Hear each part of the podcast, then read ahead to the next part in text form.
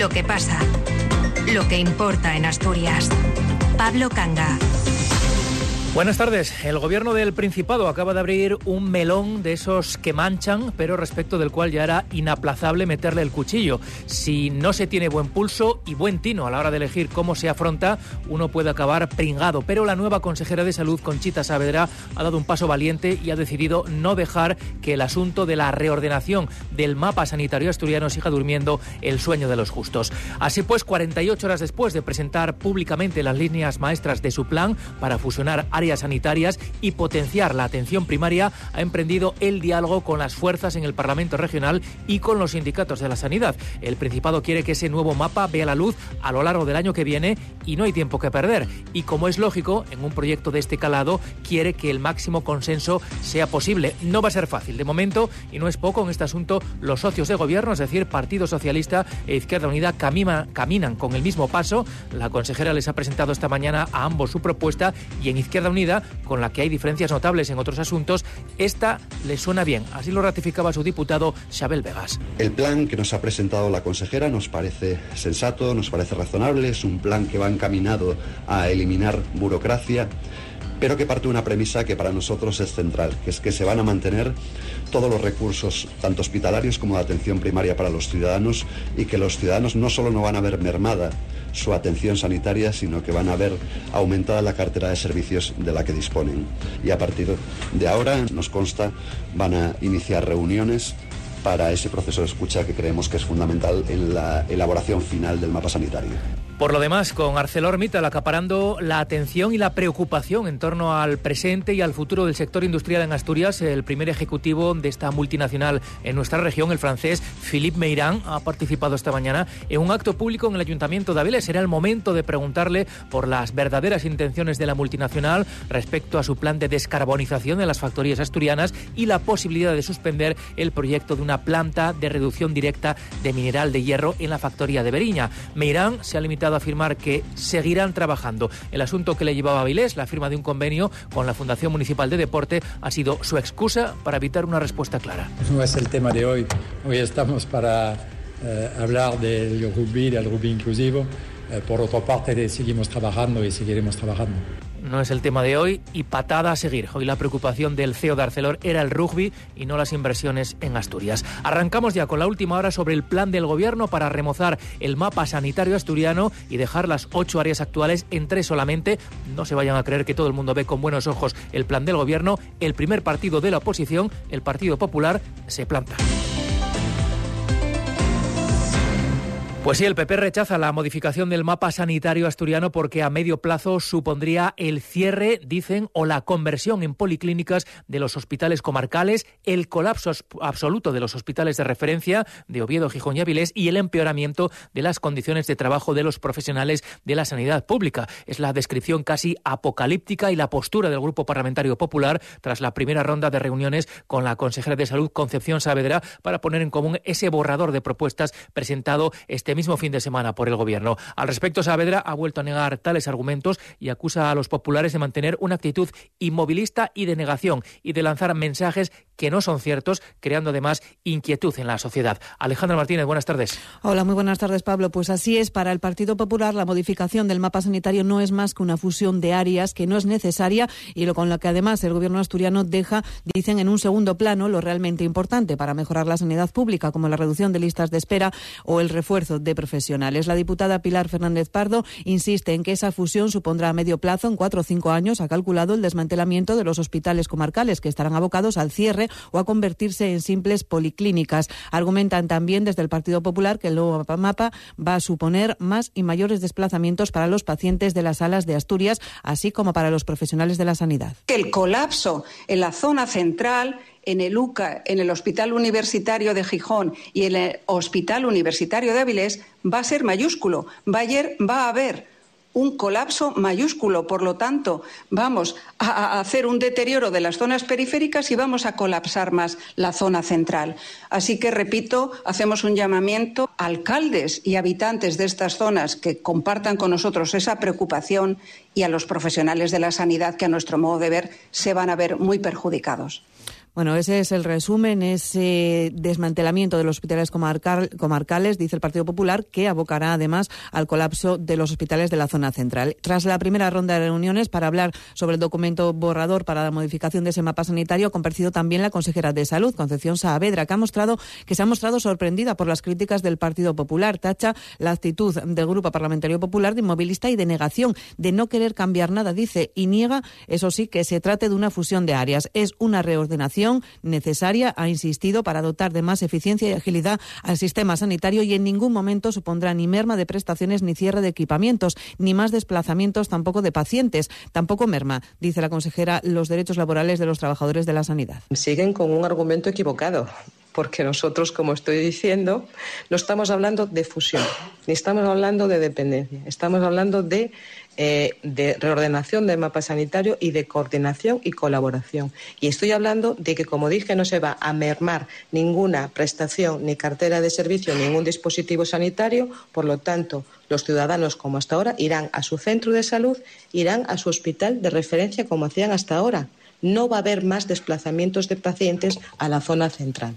Espera la consejera que el Partido Popular cambie de actitud en próximas reuniones. Ha dicho, esta mañana se ha reunido con todos los grupos parlamentarios, menos con la diputada del Grupo Mixto. Será el miércoles esa reunión y quedan por delante, también ha aclarado, meses de trabajo porque también se van a reunir con los sindicatos, con sociedades científicas, con asociaciones de pacientes, incluso con asociaciones vecinales para completar ese borrador del nuevo mapa sanitario. Gracias, Alejandra. Incorporamos una voz más a este delicado debate, una voz autorizada, incluso como es la de Rafael Cofiño, quien fuera director general de Salud Pública del Principado en el anterior equipo de la Consejería de Salud y que ocupa ahora escaño en el Congreso de los Diputados por sumar como portavoz de Sanidad. Además, sobre la conveniencia y la necesidad de esa reforma del mapa sanitario, Cofiño no tiene duda alguna. Si el resultado final han de ser tres áreas sanitarias en lugar de las ocho actuales, eso ya no le parece relevante. Yo creo que el debate no tenemos que ponerlo si de ocho a tres o el número, ¿no? El debate es es necesario hacer una reordenación y es necesario hacer una reordenación que mantenga el contenido y mejore el contenido de las prestaciones y los servicios que hace el servicio de salud. Entonces, esta reordenación que, comienza tiene que tener en cuenta el, el, fondo, ¿no? Ese fondo es más importante que, el número de áreas que pueda haber.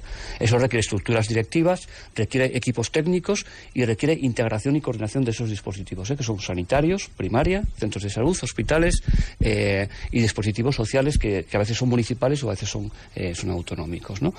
Los sindicatos de profesores no universitarios anunciaban la semana pasada una campaña intensa de movilizaciones eh, para reivindicar un decálogo de propuestas que han presentado ante la Consejería de Educación y así han cumplido. Hoy se han celebrado concentraciones en varios centros, entre ellos en el Instituto Jovellanos de Gijón. Los sindicatos defienden, como decimos, una serie de medidas que si no se atienden, dicen, les llevarán a movilizaciones más serias para intentar evitar la escalada en el conflicto. La consejera Lidia Espina les ha convocado ya a una reunión el próximo día 31 de enero. Allí se hablará sobre los salarios, las diferencias salariales con respecto al resto de comunidades, la ausencia de planes formativos o las jornadas cargadas de burocracia que denuncian los representantes de los docentes. Begoña Natal. Así lo expresa Jorge Espina, presidente de la Junta de Personal Docente. Llevan con algunas de estas reivindicaciones desde el pasado otoño y quieren arrancar ya algún compromiso a la Consejería de Educación. Nosotros de momento vamos a ir a la reunión con la consejera con una buena predisposición al diálogo, pero si de ese diálogo no obtenemos ningún fruto, nosotros anunciamos un calendario de movilización que no descarta la convocatoria de una huelga general en la enseñanza pública asturiana. Y sería la primera vez en más de 15 años que se convoca una huelga. No queremos llegar a ese escenario, estamos abiertos al diálogo, queremos llegar a acuerdos, pero si es un diálogo de sordos, nosotros no vamos a quedar de brazos cruzados. Una media de 200 euros menos cobra el profesorado asturiano en comparación con el resto de comunidades, sueldo que incrementan con complementos tramposos, dice una de las profesoras concentradas frente al Instituto Jovellanos, que subraya que no quieren trabajar menos cuando hablan de una reestructuración de su jornada, sino librarse de la creciente burocracia de la que se tienen que ocupar. Piden formación que no deban pagarse de su bolsillo y cursar fuera de su horario y la renegociación de las plantillas para la reducción real y seria de las ratios, dada la amplia diversidad del alumnado con necesidades de apoyo específico. Todos sus logros, insisten, redundarán en la mejora de la calidad de la enseñanza. Y en las estaciones de la ITV la actividad está hoy de nuevo en mínimos por esos paros de cinco horas por turno y sin visos de una solución en el corto plazo. La Administración ya advirtió la semana pasada de que no volvería a la mesa de negociación mientras no se desconvoque la huelga y el último hito en este conflicto ha sido la amenaza del propio presidente del Principado, Adrián Barbón, que en un giro radical respecto a lo expresado pocos días antes se ha abierto ahora la posibilidad de abrir la puerta a la iniciativa privada como prestadora de este servicio. Un servicio saturado aquí en Asturias casi colapsado, podríamos decir, y con miles de conductores sin saber muy bien cómo resolver la papeleta de pasar la inspección técnica de su coche en fecha. Esta mañana se ha pronunciado desde la oposición el diputado de Foro en la Junta General, Adrián Pumares, que lo tiene claro. Él dice sí a las inspecciones privadas. O se solucionan cuanto antes los conflictos que existen en la empresa pública o bien se, se abre a, a, la competencia como se está sucediendo en otras comunidades autónomas. Creemos que no sería ningún drama que, se pudiese abrir a la competencia la inspección técnica de vehículos en el Principado de Asturias y que de hecho mejoraría el servicio y evitaría que cada vez que existe un conflicto laboral los asturianos seamos rehenes, seamos rehenes de, de, esos conflictos laborales. Y atención a este dato, el precio de los alquileres de vivienda experimentó en 2023 aquí en Asturias la mayor subida desde hace 15 años. Dejaba el precio medio del metro cuadrado en 9,37 euros. El dato es del portal inmobiliario de Internet Fotocasa, que cifra esa subida en el 11,8% a lo largo del año pasado. En la comparativa con otros territorios, los alquileres solo han subido más que en Asturias en cinco comunidades. Baleares, Comunidad Valenciana, Canarias, Cantabria y Madrid. Eso sí, pese a ese estirón de los precios en Asturias, los alquileres siguen siendo más caros, mucho más caros en estas comunidades, con Madrid a la cabeza. Allí el precio medio del metro es de 17,38 euros, es decir, 8 euros más que en Asturias.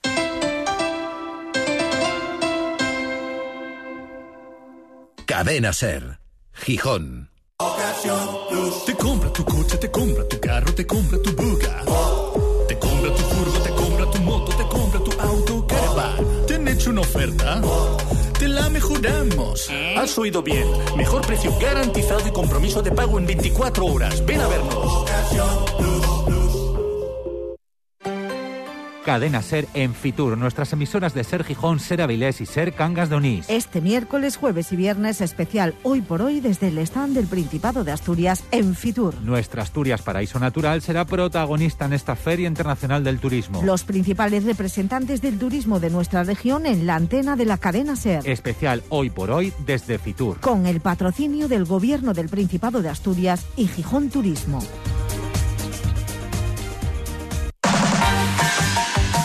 Cadena Ser. El poder de la conversación. Hora 14. Asturias. Dos y 18 minutos de la tarde, la polémica salpica también la polémica política a las medallas de Asturias. El Partido Popular ha acusado esta mañana al gobierno de Adrián Barbón de hacer una utilización partidista de las medallas de Asturias y de ir en contra del espíritu de la ley de honores y distinciones por su reincidencia en el reconocimiento a miembros de la Federación Socialista Asturiana. El diputado del PP, José Agustín Cuervas Mons, se ha referido específicamente hoy al caso del presidente de honor de la Federación Socialista Asturiana, el Lavianés Pablo García, que figura entre los distinguidos el viernes pasado por el Consejo de Gobierno del Principado y que el próximo día 8 de septiembre debería recoger la medalla junto a otras personalidades a las que la derecha no pone ninguna objeción. Otra cosa son las medallas con carnet del PSOE. Por ejemplo, hay un reconocimiento a un alcalde de, de La Viana, justo el municipio del que es el señor Bambor, Barbón, que fue su mentor político, que no negamos eh, que tenga una trayectoria política brillante, pero ya, eh, en fin, eh, tengan en cuenta ustedes que el año pasado ya se dio el título de hijo adoptivo a, Maricuela, a, también miembro de la Federación Socialista. Este año se vuelve a dar una medalla a un miembro que es presidente honorífico de la Federación Socialista. Como sigan así, en la Federación Socialista van a tener que poner una galería específica de premiados con la medalla de Asturias. El año que viene igual nos da el premio a la medalla de Asturias a la señora Diana Lastra, ¿no? Y en la víspera del inicio de la campaña de las primarias de Podemos Asturias y de que se abra la votación telemática para elegir una nueva dirección autonómica, las hostilidades son ya abiertas entre los aspirantes. Hoy Olga Blanco, la baza del sector crítico, exhortaba a los oficialistas aglutinados en torno a Diego Ruiz de la Peña para que dejen de sancionar y de expulsar, dice. De hecho, en un tono muy incisivo, Blanco instaba a Ruiz de la Peña a través de un comunicado a aclarar si piensa expedientarla a ella antes de que comiencen las votaciones. La candidata del sector crítico asegura que durante la semana pasada han estado recibiendo comunicaciones de nuevas sanciones iniciadas por la Dirección Nacional y de peticiones para que abandonen la organización. Frente a ello, Olga Blanco afirma que no la van a apartar de su camino, que pasa por contar con todo el mundo procurando la unidad de Podemos Asturias para garantizar su futuro. Además, el PSOE Izquierda Unida tienen ya poco margen para reconducir la crisis del Ayuntamiento de Proaza, aunque hasta el 2 de febrero se tienen tiempo para antes de que se vote la moción de censura registrada por el Partido Popular hasta ese momento no hay nada decidido. Lo cierto es que por ahora las cartas están encima de la mesa y la desactivación de esa moción de censura parece muy improbable. El único concejal de Izquierda Unida, Juan Álvarez, está decidido a upar al candidato del PP, Fernando Figaredo, a la alcaldía, desplazando así al socialista Jesús María García. El de Izquierda Unida aduce que los socialistas han incumplido su compromiso de promover a un nuevo alcalde cuando han transcurrido ya siete meses desde la constitución del ayuntamiento. Lo cierto es que a día de hoy el concejal de Izquierda Unida tiene respaldo al menos implícito de la dirección regional. De hecho, su coordinador autonómico, Ovidio Zapico, ha dicho que no se contempla ninguna sanción disciplinaria. Entendemos que, hay un incumplimiento de lo que en su momento habíamos eh, acordado. Nada más no, no, hay lugar a la interpretación, es, nítido y en ese sentido no se contempla en, tanto y cuanto ha habido una, eh, un incumplimiento por parte de la Federación Socialista de lo que acordábamos. Dos y veintidós minutos de la tarde.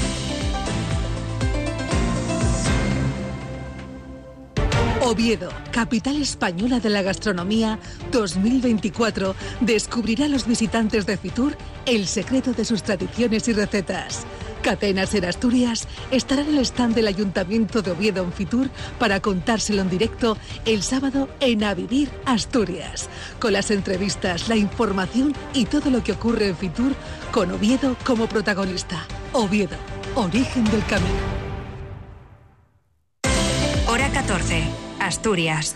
Un problema menos para Oviedo. El alcalde de la capital suele hablar claro y así de claro ha sido esta mañana Alfredo Cantelli después de reunirse con el consejero de Ordenación del Territorio, Urbanismo y Vivienda del Principado que le ha confirmado el comienzo de la licitación de las obras en el edificio de la Malatería. Jesús Martín.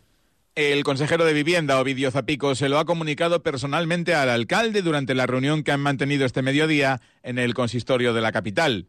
El proyecto para el antiguo edificio, con los pliegos ya elaborados y con una inmediata licitación, contempla la cesión de un derecho de superficie durante 75 años y se construirán 29 viviendas y un centro de día en los bajos del mismo.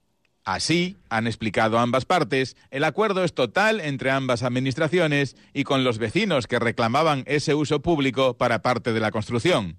Alfredo Cantelli se muestra totalmente satisfecho. Ahí tenemos un problema, la batería muy, muy abandonada desde hace muchos años y creo que la solución es magnífica para Oviedo. Y además que complace a los opositores a que se tirara, se mantiene lo que es la fachada, el cuerpo principal y se construye la parte de atrás. Eh, desde el ayuntamiento apoyo, simplemente apoyo que eso vaya adelante y que, y que lo inauguremos pronto, que es, lo, que es lo fundamental y que sea bueno para Oviedo. No tengo ninguna duda de que es quitar otro problema de Oviedo del medio y yo creo que la, la decisión que se tomó finalmente es muy buena. El consejero ha confirmado esa licitación con la máxima urgencia, ya que cuenta con fondos del mecanismo de recuperación y resiliencia y las obras tienen que estar finalizadas completamente en julio de 2026. Zapico se ha felicitado del buen entendimiento de su formación con el Ejecutivo Municipal, que abre la puerta, ha dicho, a futuros entendimientos que en el marco de su consejería hay que abordar en la ciudad por lo que ya se han apalabrado encuentros frecuentes.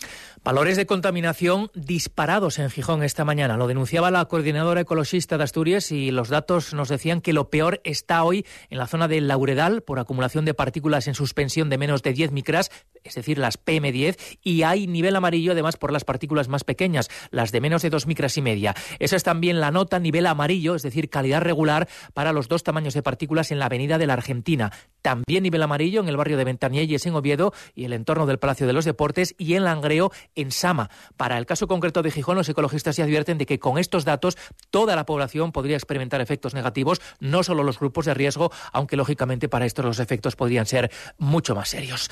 Y el consejero de Medio Rural, Marcelino Marcos, ha asistido esta mañana en Anayo, en Piloña, al traslado de varios sementales de una de las razas de vacuno más valoradas, la asturiana de montaña, para su testaje en el centro que la Asociación de Criadores tiene en el Remedio, en Nava. Se van a analizar 40 toros en total y el mejor será el utilizado en labores de reproducción en las instalaciones que la empresa Asturgem, especializada en la eh, fecundación de ganado bovino, tiene en Cenero, en Gijón. El semental elegido va a ser la clave para avanzar en la recuperación de una raza que todavía está amenazada a pesar de su alto valor, tal y como prueban las ganaderías de dentro y fuera de Asturias. Un ejemplo de cómo se tiene que trabajar para mantener una raza que hay que recordar que está en peligro de extinción, como es la asturiana de la montaña. El número de explotaciones en Asturias tenemos 421. La comunidad alberga a diciembre del 22 14.170 eh, animales, lo cual creo que pone en manifiesto la importancia que tiene para el sector ganadero en Asturias, y no solamente en Asturias, porque estamos hablando de la presencia de esta raza pues en Cantabria, en Castilla y León, en Euskadi, en Madrid, es decir, en varias comunidades autónomas. Están cortados desde esta mañana los accesos a la ruta del Cares en Cabrales. Es un corte programado. La Consejería de Fomento ha adoptado la medida para cometer obras de mejora en uno de los itinerarios naturales más frecuentados de nuestra región. El corte se va a prolongar en principio hasta el jueves y en este plazo de tiempo se va a aprovechar para reparar escalones, se van a ejecutar sangraderas, sanear taludes, picar bordes de las rocas, acondicionar el firme y reparar muros de contención. Es solo una primera intervención y en los próximos meses se van a ejecutar más trabajos hasta el verano, que es la época de mayor afluencia de visitantes en la zona. Mañana va a ser juzgado en Oviedo un vecino de Sishun, en Siero, que está acusado de haberle facilitado el arma con el que ejecutó su propósito a un hombre que hace cuatro años se quitó la vida de un disparo. La Fiscalía sostiene que el acusado sabía cuál era la intención del suicida, porque este así se lo había manifestado, y que con intención de facilitar que llevara a cabo su plan, le proporcionó una escopeta de cañones recortados, propiedad de una tercera persona que no estaba al tanto de la situación. De hecho, en su escrito de acusación, incluso desliza la Fiscalía la posibilidad de que el ahora acusado fuera quien en realidad apretó el gatillo, aunque eso no puede asegurarlo. En todo caso, pide cuatro años de cárcel por tenencia ilícita de armas y cooperación al suicidio. Al suicidio. Y en Langreo este fin de semana ha habido que movilizar a los bomberos para rescatar a una mujer que el sábado por la noche, eso de las once y media, llamó al 112 pidiendo auxilio porque quería tener una cadera rota. Hubo que llamar a los bomberos porque esta mujer vive en un cuarto piso y hubo que entrar por una de las ventanas. Los bomberos efectivamente se encontraron a la mujer tendida en el suelo y procedieron a su traslado al Hospital Valle del Nalón. Deportes, Cali González, buenas tardes. Buenas tardes. Cinco jornadas después, el Sporting ha recuperado la segunda plaza. La victoria en Tenerife, la primera después de cinco partidos sin ganar, allanó el terreno. El pinchazo del Racing de Ferrol contra el Oviedo lo confirmó. El Sporting vuelve a meterse en ascenso directo, el objetivo que el viernes marcaba Miguel Ángel Ramírez como aspiración del equipo sin firmar el playoff. A la espera de saber esta noche a qué distancia quedará del primer puesto, en función del resultado del Leganés contra el Burgos, los rojiblancos ya preparan la visita del Racing de Ferrol de este domingo al Molinón. Y a dos puntos del playoff y en octava posición está el Oviedo, que hoy cuenta con jornada de descanso antes de empezar a preparar el partido contra el líder, el Leganés. Los azules ahora afrontarán dos partidos consecutivos en casa. Este mediodía ha hablado el presidente Martín Peláez sobre dos nombres propios. Uno, la posible renovación de Luis Carrión y otro, la posible salida de Luis Min este mercado de invierno. Nosotros contamos con él. Es cierto que hay interés de algunos clubes por él, pero bueno, todavía no estamos lo estamos analizando porque nuestra prioridad para nosotros es estar sólidos. Y para nosotros Luis es una pieza muy importante. Para que salga tenemos que estar cubiertos. No, es que no sea una prioridad, nosotros estamos felices con Luis, pero no lo hemos traído a la mesa. La verdad es que nosotros ahorita no queremos distraer ni al míster, ni a la entidad, ni a los jugadores. Y Luis está muy contento, nosotros estamos muy contentos y llegará. Sobre la ciudad deportiva, cansados de esperar por la Torres, ha dicho Martín Peláez que se marcan como límite el mes de febrero para buscar una solución. Unas declaraciones que ha ofrecido el presidente en un acto donde se ha confirmado que el club ha ingresado más de medio millón de euros en la campaña de Navidad por la venta de camisetas. Y nos queda el tiempo, 22 de enero y 21 grados de temperatura ahora mismo en Gijón, en concreto en Viesques 21 grados y 3 décimas y por encima de los 20 en muchísimas localidades asturianas, tanto de costa como del interior. El pronóstico para esta tarde de invierno loco nos dice en todo caso que se esperan lluvias que serán en general débiles, más frecuentes en las zonas de costa y también en las zonas altas, es lo que nos espera, nos espera para una tarde con valores, ya decimos, muy altos por encima de los 20, incluso 21 grados en la mayor parte de la comunidad.